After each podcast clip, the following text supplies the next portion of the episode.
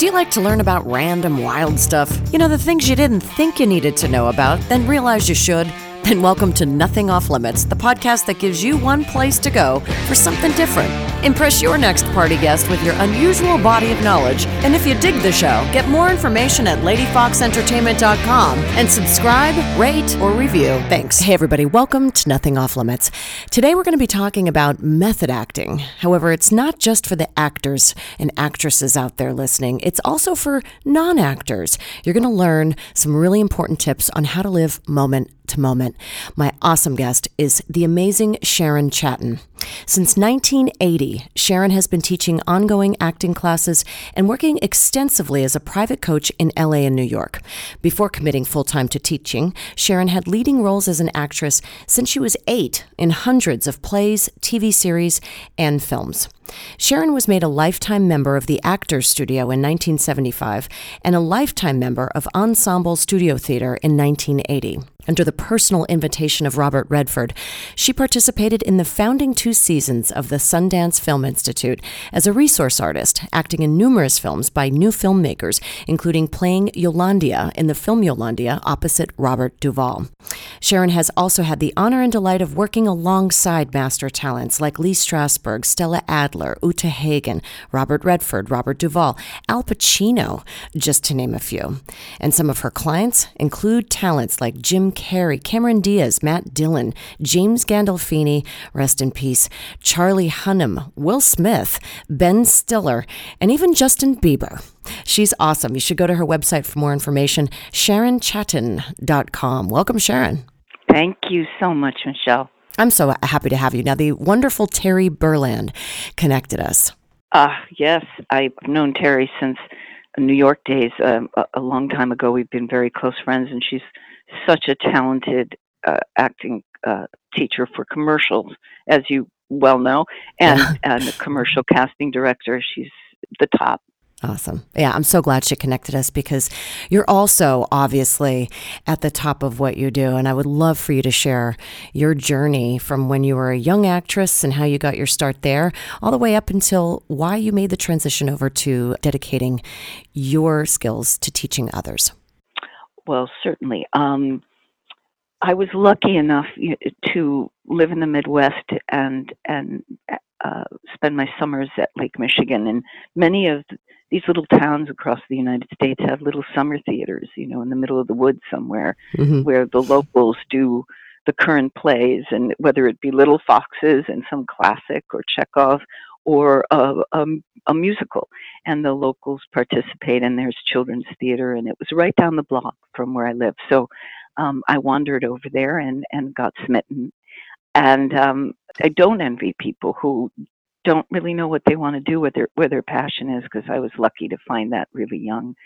And um, I, I was devoted to acting. I, I never thought I'd be teaching, and I, I tell my children this and my students, which is life is um, we're it's such a composite and we and a kaleidoscope and we don't know what's going to take us around the next corner uh, if you had said that i would be a teacher i i probably would have revolted and um, and uh, stormed out the door you know so that's interesting. Well, you know what's funny is that when you and I first connected, I said, "Wow, you have such an amazing acting background." And you said, "Well, I don't do that anymore." I know, and and I don't even want to, which is so fascinating to me. I would have never thought I would say that when I was in my twenties. Never. That's amazing. It, it wouldn't have been a, a, thought in my mind. But um, I, I, my mentor, besides the people you mentioned, when I was a young actor living in New York, all those masters were alive. I mean, that's where, why wouldn't you go to them? So mm-hmm. we were so fortunate, my generation, to be able to study with these brilliant people, and um, I particularly glommed. I, I I thought they were all marvelous, but I loved the relaxation and sensory work that Lee Strasberg um, uh, taught us, and I I I really feel that relaxation, mental and physical, is so important for an artist and a human being to be their most present self.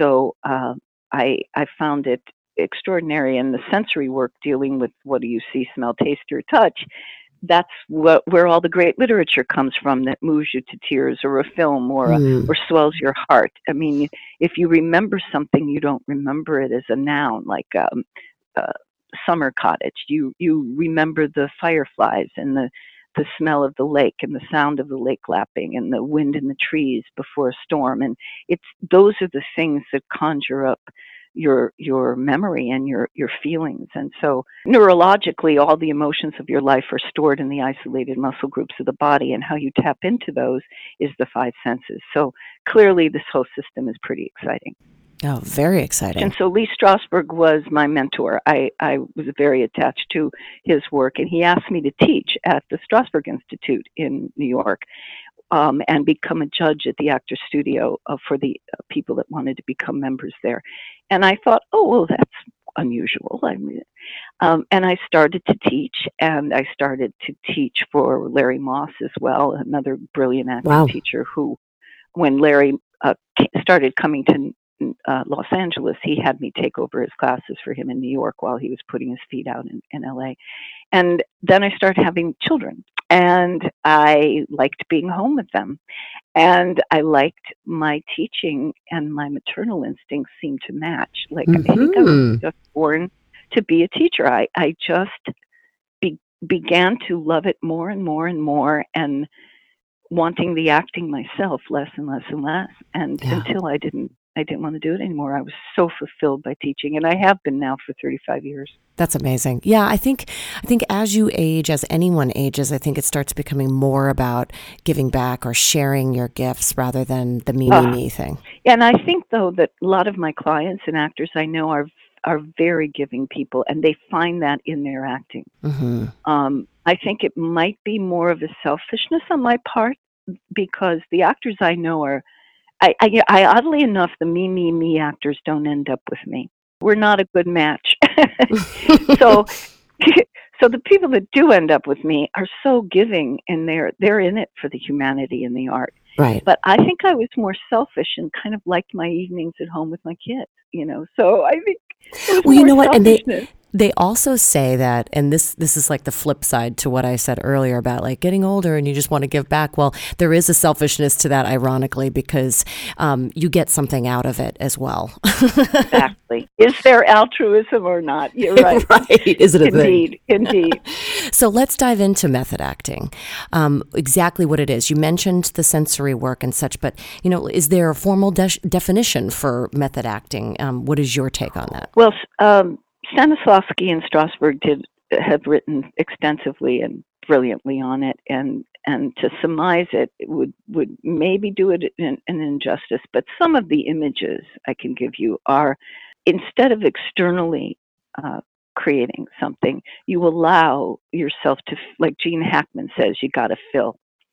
Um, that that was one of his tips to Matt Dillon, who asked him about uh, what is great acting, Gene, and he said, "Well, you got to fill." And you know, there are a lot of actors who sound like they're angry, mad, sad, glad, but Mhm. they're really not feeling anything. Yeah. There's nothing organically cooking in their juices. and method acting says, you know, you got to fill. You know, you're Yeah. you're a person. Your character's a person. Why be a robot? You know, Yeah. you know. That happens in singing now- too. You notice a lot of vocalists. Absolutely. Yeah, the, And the dancing. hands going. Yeah, and dancing too. Yeah, the hands going, the body movements are going, and it seems like you're into it, but it's just technique. Exactly. And I've seen um, gr- critiques of dancers where they they do the jump and the leap and the point and everything so astonishingly, and yet there's no personality in it. There's no heart. There's no pulse in it. And so Mm. misconception of method acting is that means you have to tor- torment yourself, torture yourself. It's only about crying and misery. You you you get so involved in it that you can't have lunch and you can't go home to your family and you stay in it for till the shoot's over and then you can't let it go. That is uh, when I'm on a um, a mission to dissuade people from thinking. It's so Lee would be turning in his grave if you read these articles about what method acting is. Yeah. Um, and so that's a myth. So It's a myth. Like yeah, I mean, completely. I remember reading articles about Johnny Depp when he was doing the Pirates of the Caribbean and how, you know, he'd be on set acting like a pirate for 2 months and, you know, he didn't shower, so he stunk and, you know, was mean and rude. Which, well, and you know, I think I think that's his choice. You know, I mean, I but that's not what a method acting says. There are actors. I'm, if that's true, because we weren't really there. Because again, Mhm. it's what we've read, right? exactly. But um, but however, say for instance, you are on a like let's take Daniel Day Lewis and Abe Lincoln. He had to change his walk, or or Johnny Depp in in that role. You have to you change your walk, you change your speech, you change your brain in terms of how that character thinks and plays with the world, or or or uh, interfaces with the world. And if it's an extraordinary, if it's an extraordinarily challenging role to go in and out in terms of talking about restaurants to the makeup artist or to your manager that showed up on set, and then they slate, and you're going to suddenly turn a light switch and become this other person. Um, it, that's that's ridiculous too. I mean, you do kind of in certain roles. If the role is close to you, you can talk about restaurants with with somebody before you before you shoot. If it's if it's the vibe of the of the character and the character is just like you are, and you can seamlessly go from chit chat to chit chat in text, Mhm. then then you know. But it, but I understand and feel that you might need to not get involved with chit chat and stay in character as long as you're not abusive to anyone. If you're in your own world, staying in character and not hurting anybody Mhm. so that you can do your work if it requires demanding um, uh, physical, emotional, and and technical um, a zone to stay into. Mhm. But I think that's where people get concerned because they're like, oof, if this actor or actress is playing a really intense role, which does require pain and suffering, like, how does that affect the actor if they're constantly living in that zone in their head? First of all, they a good actor knows how to modulate that and and Hmm. know how to turn the dial down inside themselves until it's getting near the time they have to curtain is raised at the theater or or there's it's time to slate a scene and they know how to bring it up and down they may need to keep it on simmer and not be social on a set and not be but certain roles demand that. The humanity of the role the craft of the role may demand that so you're not sitting around and talking about the lakers with everybody at lunch. Yeah. it, the you know but that doesn't mean that at the end of the day they don't go to their trailer wash their face get cleaned up they did their work and go home and be who you are. That must be difficult for so many actors, I would imagine, because the set, like the social aspects of being on a set, are also important. So you'd have to be around people who really get that. yeah the best do i mean i remember when i was a young actress in new york um I did it. There was very there were very few TV shows shooting in New York. The Equalizer was one of them, um, and I a lot a lot of us played very many roles on The Equalizer because you know there wasn't any other TV to do, and we kept getting cast in different things. And one day I, I was some the lead guy in the in the Equalizer. I was somehow with a gun. I don't even remember some detective with him, a young girl detective, and we were looking for sort of a Hunchback of Notre Dame character in this big Broadway theater. Was the sort of synopsis of the um, show that episode, and a young actor, Chris Cooper. He was in his twenties then. He he's such an extraordinary actor, but he was he had just di- done John Sayles' um, Matewan, and and people in New York in our age group knew who Chris Cooper was, but he he hadn't become Chris Cooper yet. And um, he came on set. He was playing the Quasimodo Hunchback of Notre Dame kind of character, right? And he didn't talk to anybody. He stayed by himself.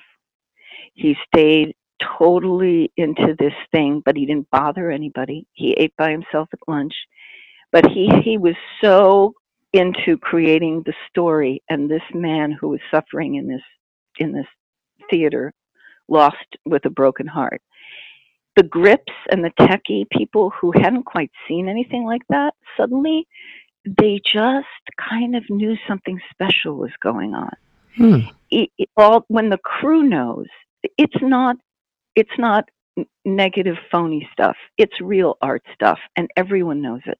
Yeah. And it and, and everyone sort of watched this magical young man do this amazing work. And at the end of the day, the crew gave him a standing ovation. Wow.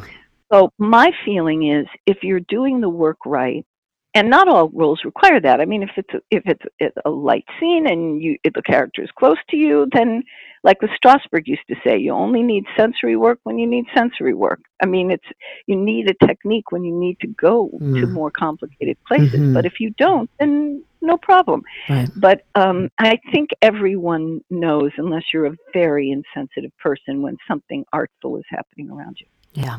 You said something when we spoke offline, and I had to write it down. You said imagination and self becoming one. Is that what good acting is? I think truth is the most important thing in life and in art. I had this thing that, yes, I, I, I do believe that, but to explain it a little further, there's many journalists that write about method acting, you only use yourself and you dredge up all your life experience and you stay, you know, involved, you know, you can't even shake it, you know, all that stuff.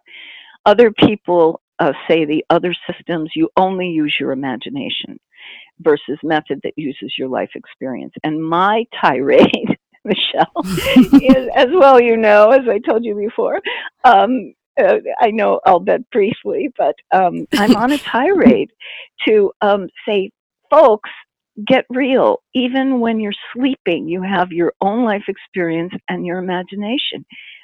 You have, but you can't shake even in a coma state, probably. Mm-hmm. Um, it, it, what, that's what dreams are. That's what it, you you have to have both. You have to have your life experience and your imagination because no story is going to be exactly like your life, and yet you've experienced. You're a human being. You've experienced human feelings. To it's an impossibility to plug those up. You can't put a stopper on your heart. I mean, mm-hmm. if if I were to play your sister in something, and I have a sister, and the story happens to be similar to my sister, that we very much love each other and have been very, very close friends our whole lives. If I know that feeling, and that's what the author wrote as well, how am I going to plug that up? Yeah. Of course, it's going to just seep into these words, into this energy, this presence with you. It, you cannot plug it up. It's an impossibility.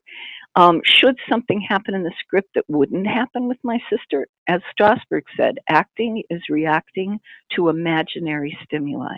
That's the word imagination. Acting is reacting to imaginary stimuli. Mm. So, of course, the imagination comes in as well. So, yeah. it's a mushmash. It's a big, wonderful soup. And people that try to pin, pinpoint and pigeonhole things, I think, are, are doing a disservice to the young actors mm-hmm. who are mm-hmm. seeking where should I study, which system, which should I do, right? And and I I kind of want to free them up to try it all and find what's best for you. I love that. Yeah, and I think that people out there who are non actors, they don't really understand how complex this craft really is.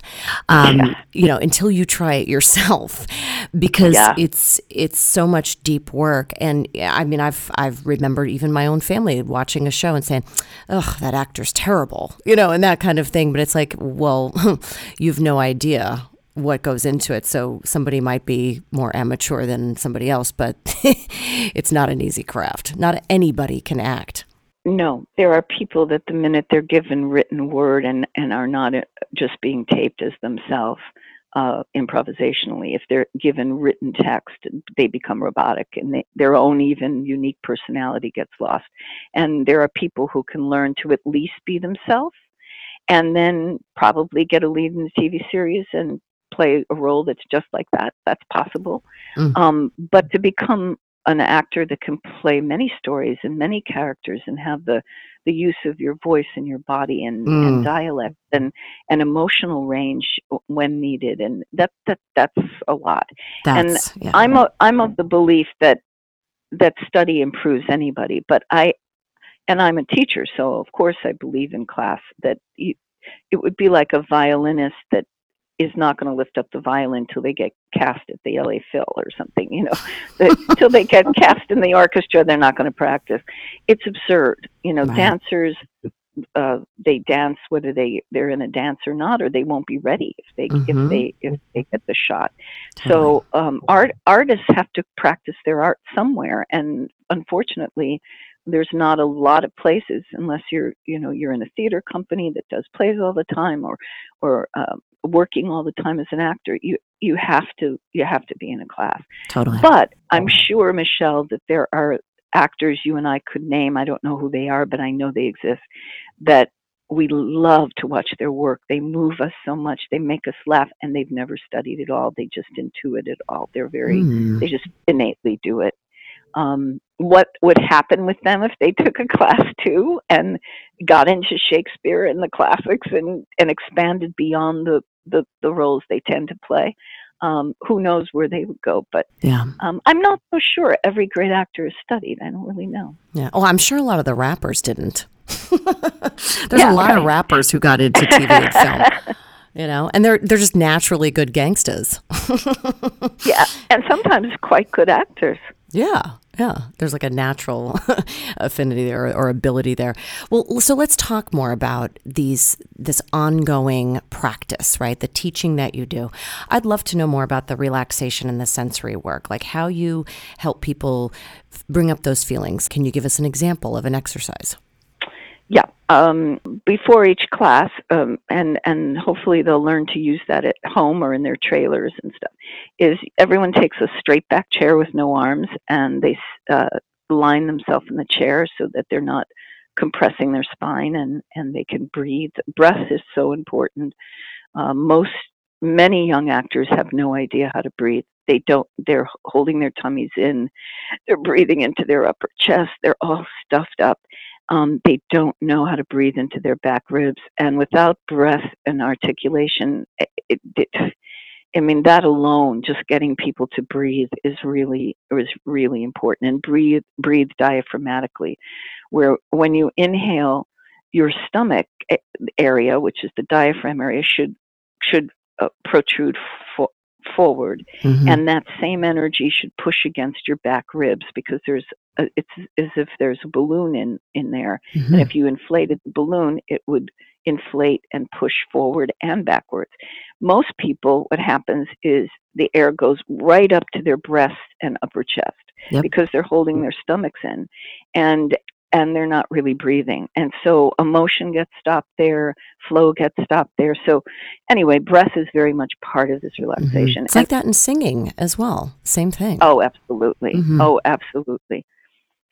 Then we move all the areas of the body uh, one at a time. We loosen our shoulders and our back and our arms and our elbows and our outer elbows and our fingers and between the fingers and between the toes and the knees and the legs and the thighs and the neck and the forehead, and every little inch of you, we move and then let go, and move and let go, um, so that you know the difference between your. I, I call it uh, Michelle, the squeezes and screams we have inside of ourselves. Hmm. You know, I mean, even talking to you now, I could, I'm not, but I could be curling my toes or squeezing my tushy together or my thighs or or holding my breath or there's all these small extraneous tensions that we carry around with us. And sometimes, hopefully, in, in relaxing week after week, actors start to know, oh, I'm squeezing my toes, let it mm. go. Oh, I'm, I'm, I'm squeezing my thighs, let them go. I'm I'm not breathing. Breathe. You know, I'm furrowing my brow all the time. Stop it. Release yeah. my brow. I'm my jaw is tight. I have a tight. I'm clenching my jaw. Just drop my lower teeth, let it go.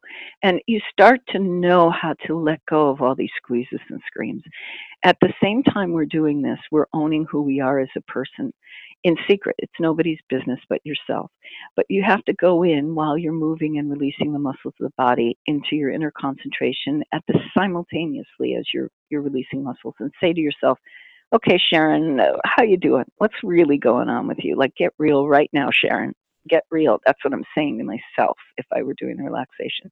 And what's good in my life? What's bad in my life? What am I really worried about? What am I afraid of? What am I longing for? What am I grateful for? What am I delighted by?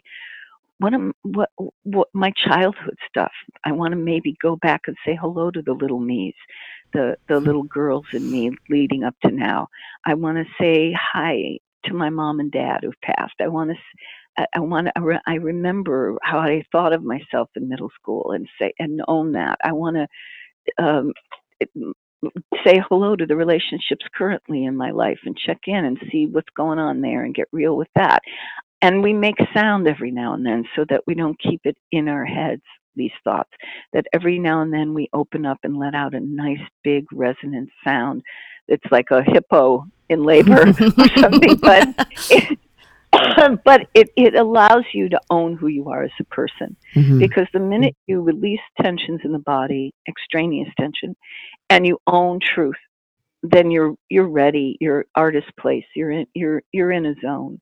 Um, and then a sen- typical sensory exercise can be anything from a what do I see, smell, taste, hear, touch? It can be a pleasant smell, an unpleasant smell, a pleasant taste, an unpleasant taste, a pleasant fabric, an unpleasant fabric, a sensual fabric, which makes our bodies move in different ways.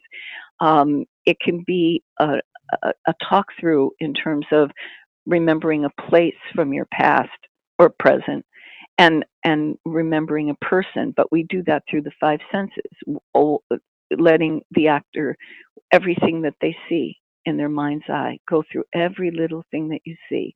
And then after many minutes, we go to now add touch. What do you touch? And you let the hands go out into the air in front of you and you let yourself question, well, let's see, what else do I touch? And what else do I touch? And then what are the smells that you remember in this place? Let's see, what smells are there? Hmm. And you just, you don't keep it in your head. You, you little, literally inhale and see what smells are coming to you from that place. And then sounds. What do i what do i hear? Let me see. Do i hear something? Let me see. That do i let me see keeps it from i remember there used to be crickets which is an intellectual idea. But if your ears question do i get the sensation of crickets? Let me see. That brings it into the the answering of the question which gets you private and not thinking about performing for an mm-hmm. audience yeah, it's wonderful because then you are present. But then, how do you apply this when you're working in a scene with someone? Because if it's all about reacting, but the other person isn't also in their fully present truth, then how do you create that truth unless you're with another person who's in the same headspace as you are? Yeah, well, uh, let's say you're in a film about going home for the holidays and you're the scene is on a porch with your brother. You're you're on a on a porch with your brother, with whom there's been is kind of an oil and water relationship mm, throughout okay. your life, and um, going home to mom and dad's house where you grew up, and the old rooms and the the shag carpet and the and the um, that sounds totally on Chevy and the, the Chevy in the driveway, and you know um, Mr. Smith's house across the street. Um, and sitting, and the scene is taking place on this porch. Well, the set, set designer is going to give you a great porch. They're going to design a lovely scene, and the prop masters will have stuff there. That's great. But then that none of that will mean anything to you. Um, for me, it's the actor's job to personalize that place so that they go on set, they see what the set designer gave and, and all that. But they've already done their work where they know this is a scene about staring out at the street and, and talking to your brother and knowing that you've come home to this place that you have so many memories at. And if you do a relaxation and you're in your trailer and you work on a place that that porch would be for you. Even if I didn't grow up, I didn't have a porch where I grew up. I grew up above a barber shop in Chicago. So, um, I, but I had a window that looked out at the bicycle store and all the other stores across the street, and I knew my block. And if I went home and looked out those windows, I would uh, the tires in the rain. I remember the tires in the rain and uh, on that street going by, and the blinking lights from the bicycle store. And in other words, if I were to, and the fabric on my mother's couches, and the, the when she redecorated and put the plastic over the furniture, and the, you know, and that modern lamp that she thought was so cool that actually would be now, but back then it was so ridiculous. Tacky then, you know, cool now. Really cool now. um, very mid-century. I, just the smells coming from the kitchen of of her her dishes she would uh, cook and the, the, the all the, I could spend an hour tripping out on the memories of that living room looking out on that on that through those windows and that's what i would bring to that porch. And then in terms of the brother you have to go to the author. It's always about the writer. And you go to the author and say well if my sibling relationship is really nothing like this story what can i connect to that is like you don't need literal personalizations for things. Mm-hmm. So besides the strange actor you've never met until the the breakfast donuts in the morning, who's supposed to be your brother, you know, because that often doesn't that happens. You know, you're yeah. supposed to have this big scene with someone you don't even know. You you do have a personalization. The who would this be? How can I fill the air between me and this other person with the energy this author wrote? And and and film like Gene Hackman says, film my insides being with my brother on this on uh, on this return home. And when you work with the five senses and you have the right personalization for someone, then you must also add the juggling ball of taking in this new actor moment to moment, even though you have a personalization from your own life and someone that open and unzips your heart huh. so that you have history and depth with another person. And then you also have to juggle the ball of noticing that actor moment to moment and taking in whatever happens there. There's a lot going on. So there's a lot to do moment to moment and be open and aware of and live, which we do in life. But actors minimalize when they go in life. It every moment is so full of everything I've just said times a hundred, times thousands because there's so much sensory over, so much going on perceptually. Yeah. Just you and I talking in our wherever we each are and being together. It, right now, Michelle, if you think of someone you love very much from your life, and you really connect to how much you love them, and you, um, pick a place at, at, the wall across from you at the bookshelf or a, a, a pinpoint on the wall, and just say, if they were there, can I feel that love in my heart and feel it in the air between us, between mm-hmm. me and that space on the wall? You know, because we can fill the air between uh, people um, with love, with c- competition, with um, flirty, with um, there's air that we yeah. magic. It's alchemy. It's it's cool, and you mm-hmm. can create that even if the other person is the assistant casting director with their face in the script you know so uh, the bonus is when there's an actor to play with that is also you know in the art place then yeah. you have the additional ball of the magic between you and them back and forth that changes moment to moment based on how they say something what they're feeling what you're getting from them what the innuendo happened a, mm-hmm. a little look in the face i mean it's it's also fun and the more balls you juggle the more fun it is because you're not performing you're right. not wondering if anyone likes you and if you're doing a good job. You're in it. Yeah. You know, you're in it. I love how you said that this is something that we do just every single day as regular people. And so it's constantly going on. And to take that and then to transfer it into a script is, is amazing to me. But I want to st- stick with the non actors of the world so that they can connect to this idea of tuning into themselves and being more self aware and how they can utilize that to have better relations with other people at work, in their family environment, everybody. Yeah, yeah. Um, I would say every student that has studied this work knows that it's made them a better person.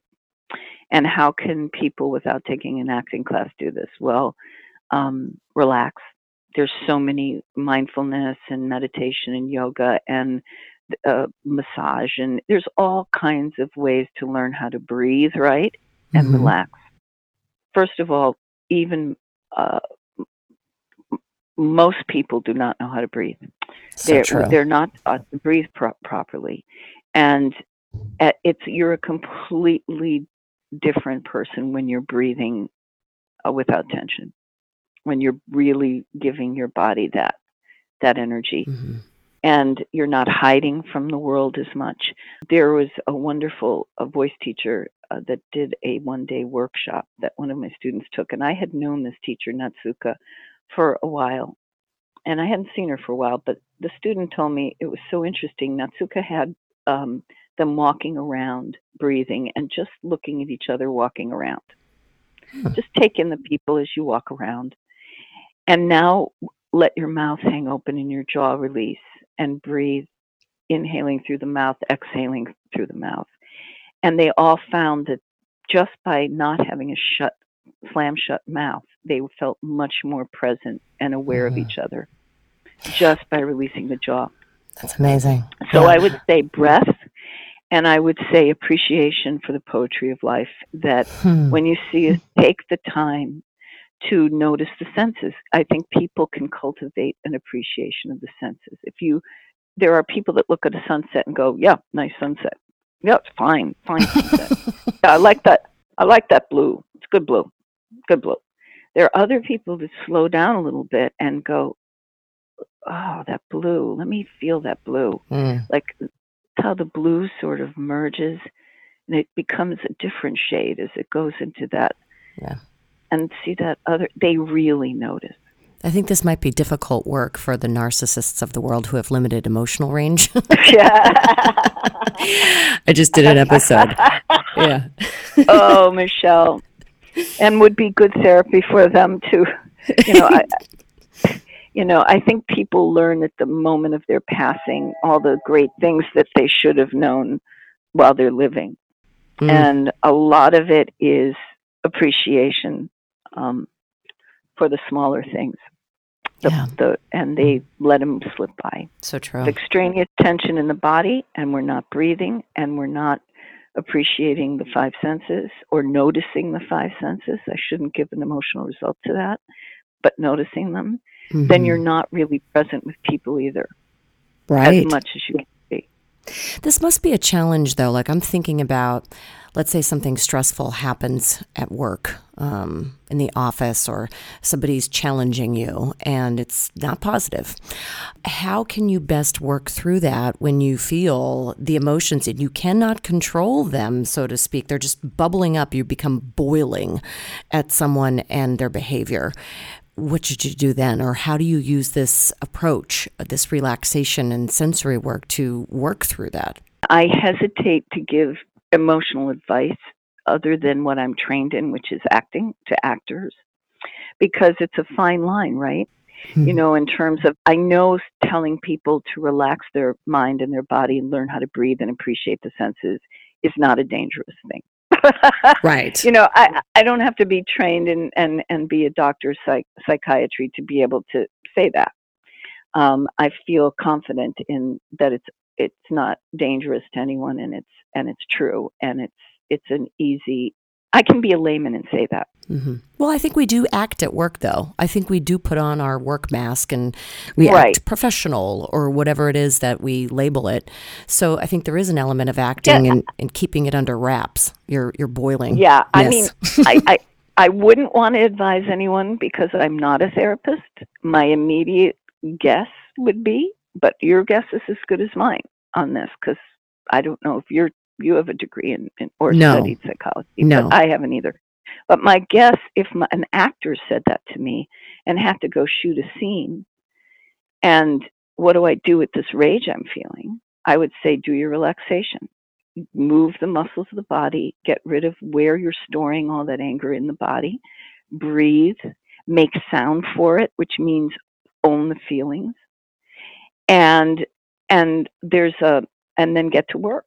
And um, i think people have to accept that things happen and i think burying them under the rug is not i remember um, there was a lady gail sheehy i think it was and she wrote a book called passages about the different decades of life like in your 20s 30s 40s 50s it was a very popular book in like the 80s i think. Mm-hmm. and she had she had interviewed um, orphans in Vietnam after the Vietnam War, and and and really um, had a great attachment to I think a 13 year old orphaned girl in Vietnam and adopted her, and brought her back to the states. And what they discovered was that these children had blocked out a lot of the torment that they had seen. They emotionally just didn't even let themselves remember it. And the therapists here said that in order to have productive lives, they have to go through the feeling. Mm. So I'm just someone that says that shit's going to happen. Pardon my French. I hope it's okay to say on a podcast. Oh yeah, curse all you like. You know, yeah. I'm a kind of a toilet mouse. Usually. So am but I. Anyway, um,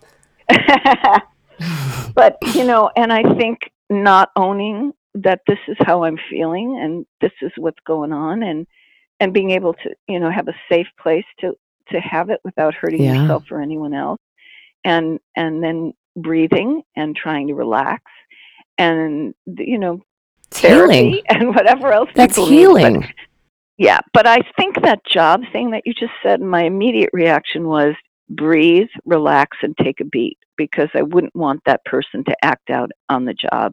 I mean, I think it's good to to not react and instead just breathe and l- take a beat, as they Mhm. say, hmm and then and then have your feelings, look at them, and see where they're going before you. You know, I think a lot of people just like a lot of the narcissists and a lot of the powerful narcissists that are you know around us these days you know they just would spout out anything that comes out of their mouth there's no moment of taking a beat of Mhm. be- noticing their body of noticing the um, adrenaline that's pumping that may be Yeah. influencing them to We could use you at the White House, Sharon. We should send you in there to do some deep oh, work. I, I won't i couldn't even go i couldn't even break bread i'm sorry maybe we maybe we could get you on if i were then. invited i could, couldn't go Yeah. You know, you said at the top of the episode that actors become better people when they study this this work and I can see that. There's a lot of healing elements to it. You know, when you started talking about PTSD and like post trauma and it's like, you know, I'm interested in that kind of stuff. And there's this dissociation that occurs, and you do get disconnected from your feelings and you don't fully process them. And then that comes up in other ways in your body and in your behavior and in your interactions with people. So I feel like doing this work, whether you're an actor or not an actor, could really open you up and make you, I don't know, more healthy, I guess, emotionally healthy. And it, it's also appreciating your unique self because we're always trying to be something else. And part of the work is for you to own your unique self Mhm. and go to your truth. I love that. And the senses do the way you play a role, Michelle, versus the way someone else will do it. If you try to do it the way Susie did it, your magic will not be there. So it it really it helps um, you say this is me and this is my take on this writer and I'm breathing my breath into this Yeah. and I'm enough. I mean, most so many people do not feel enough in one way or a thousand ways. so And true. we're so fortunate to be here, and and um, you're we're enough. And a, a student um almost died in one one of my classes a couple What? decades ago. She she yeah she was chewing gum and it got lodged into her throat, and I saw her turn blue and and and Oh my gosh. ran over there. Yeah, and I grabbed her to do Heimlich hmm but she was too big for me to hold, so she fell out of my hands, and I screamed help. And this six foot six student of mine happened to be in the doorway, and he ran over and got her and did the Heimlich, and it popped out. And sh- and turns out, which I didn't know at the time, a nurse was one of my students. I didn't know there was a nurse that was um, taking acting classes Mhm. with me. She said, "I'm a nurse. Let me take her out to recondition her." And I went, "Okay." And I didn't know what that meant. And when she came back, she had a lemon in her hand. And I said, "What? What is this reconditioning?" And she said, "Well, she needed. I needed to have her walk, and I needed to have her. What do you see? Because she was panicking that she almost died. Oh, So- yeah. I had to have her notice the weight of the lemon. Now smell the the lemon. Wow. Now all, all the five senses stuff Mm. was what the nurse was trained to do in reconditioning. So I thought that was so That's really interesting. There's such an overlap. So it is healing. I'm interested to know who your favorites were as far as you working with people. You know, I, I spout out spouted off some of the people like Jim Carrey and Will Smith. Who who have been your most rewarding students? Um, I, I don't like to put anyone in front of another person, but I can do it in this case because of what he has done for me, which is Vincent D'Onofrio, who started studying with me when he was 20. He's now in his late 50s. so we've been together a long time. And uh, he was, you know, the lead in Law and Order: Criminal Intent, and he was the the wonderful character that unfortunately uh, committed suicide in Stanley Kubrick's Full Metal Jacket and mm, The Bug yes, in Black. Yes. And, I mean, Vincent is a real actor's actor. Yeah. That was a very terrifying scene, by the way. Yeah. And he's he is what is what they say is an actor's actor. And he um in these last decade or so, he's so turned on on by teaching, and he works all the time. So he's directing a movie right now, actually, but he works all the time, so he doesn't have a ton of time to teach. But whenever he's in LA, he'll say, "Sharon, can I come teach class?" Or he'll go to the Strasberg Institute in New York and teach there, or in LA. And um, he just wants to teach, and mm. he's so trained in the relaxation and sensory work. So it's because a lot of the people I coach, I coach, they've never studied this stuff.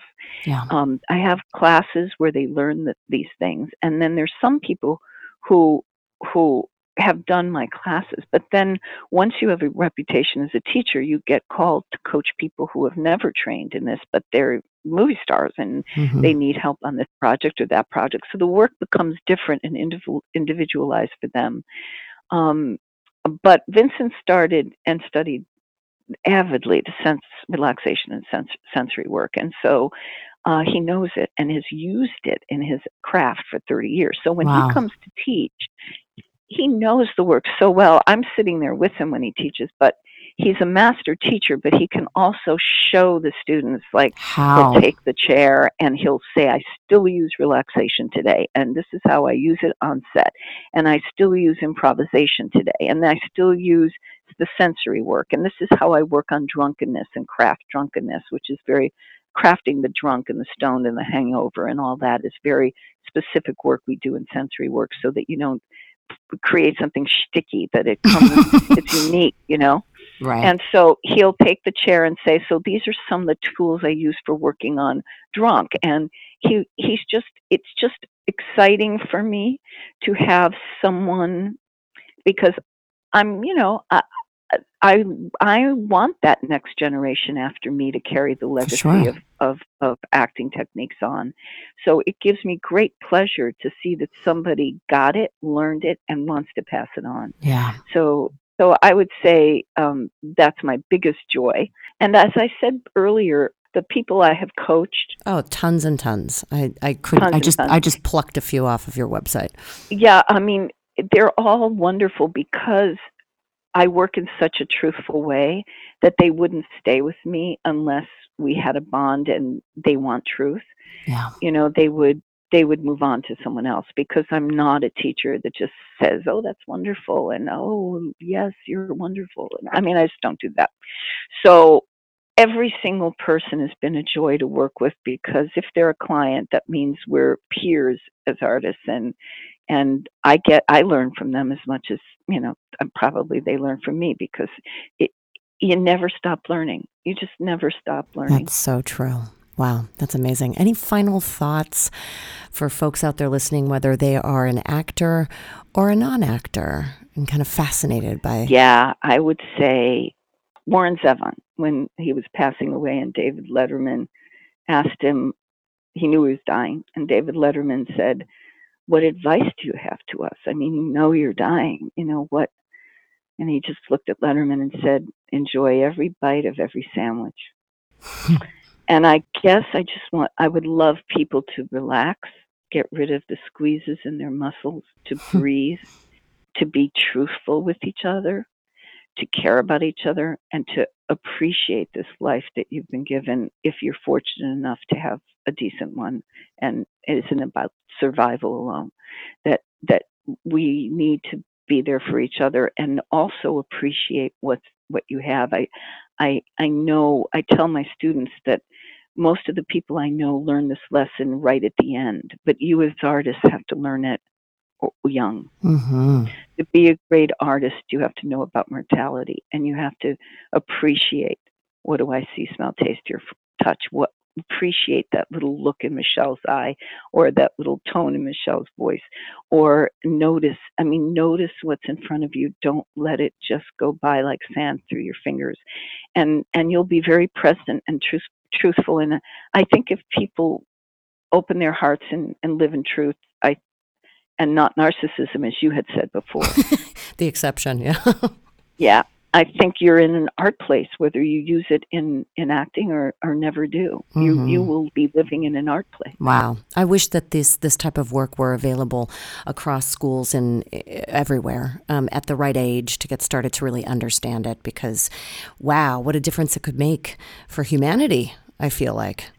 Yeah, I mean, I'm, when my kids are in were in school, I thought, well, why isn't there an there's math science you know arithmetic you know arithmetic english oh the arts and school oh. but why not ethics even right you know right. simple ethics you know how to talk to people how to talk yeah. with people. You don't learn how to have a conversation. You don't learn how to deal with different personality types. You don't learn any of that. Right. And it, just ethics. What's ethical? Right. And I, I think I think that can be taught young and it should be part of from K through twelve is mm. an ethics course. but right. don't take Johnny's cupcake. uh, yeah, right. It doesn't belong to you. You're so funny. Now, um, before we go, um, I know you wanted, you know, before we started recording, you mentioned something about Lady Gaga doing a tribute um, to yes. a late great master. Would you like to say a few words about that? Yes, I go to YouTube, everybody. It's inspiring. Um, the wonderful acting coach Elizabeth Kemp, who uh, died uh, September first, way too early, um, and she was an inc- incredible teacher of method acting and and dream work and um, using dreams in in artist work, and um, she was an inspiring human being. And I think if you watch um, the YouTube, uh, uh, Lady Gaga performed at Fenway Park last weekend, and uh, told a, a, story about Eliz Elizabeth Kemp before one of her songs, and it you'll be inspired, I, I hope, by the kind of person she was, and um, again, it's another reminder that death gives us is enjoy life and give to others. And be positive and easy on yourself and your enjoy your unique self and, mm-hmm. and and care about other people and and yourself people can care about each other but they don't in, own this is me this is yeah. me and i'm okay i love that what a great message to leave everybody with, and I know I'm I'm feeling Enjoy inspired. your unique self. That's, I guess, my my my final final statement. Yeah. yeah. I love that. Enjoy your unique self, Sharon. It's been such a pleasure to connect with you and to talk about this stuff. It's so fascinating. Thank you for taking time. Absolutely. Have a lovely day, Michelle. Everybody out there listening, don't forget, go to Sharon's website, sharonchatten.com. I'm going to provide the link in the show notes as well. And thanks again, Sharon. Be well, dear. Have a great topic you'd like to hear discussed on an upcoming episode of Nothing Off Limits? Email us at ideas at ladyfoxentertainment.com. In the meantime, please subscribe, rate the show, and go to ladyfoxentertainment.com to sign up for our email list and to check out our resources page. Thanks so much for listening. Talk to you next time.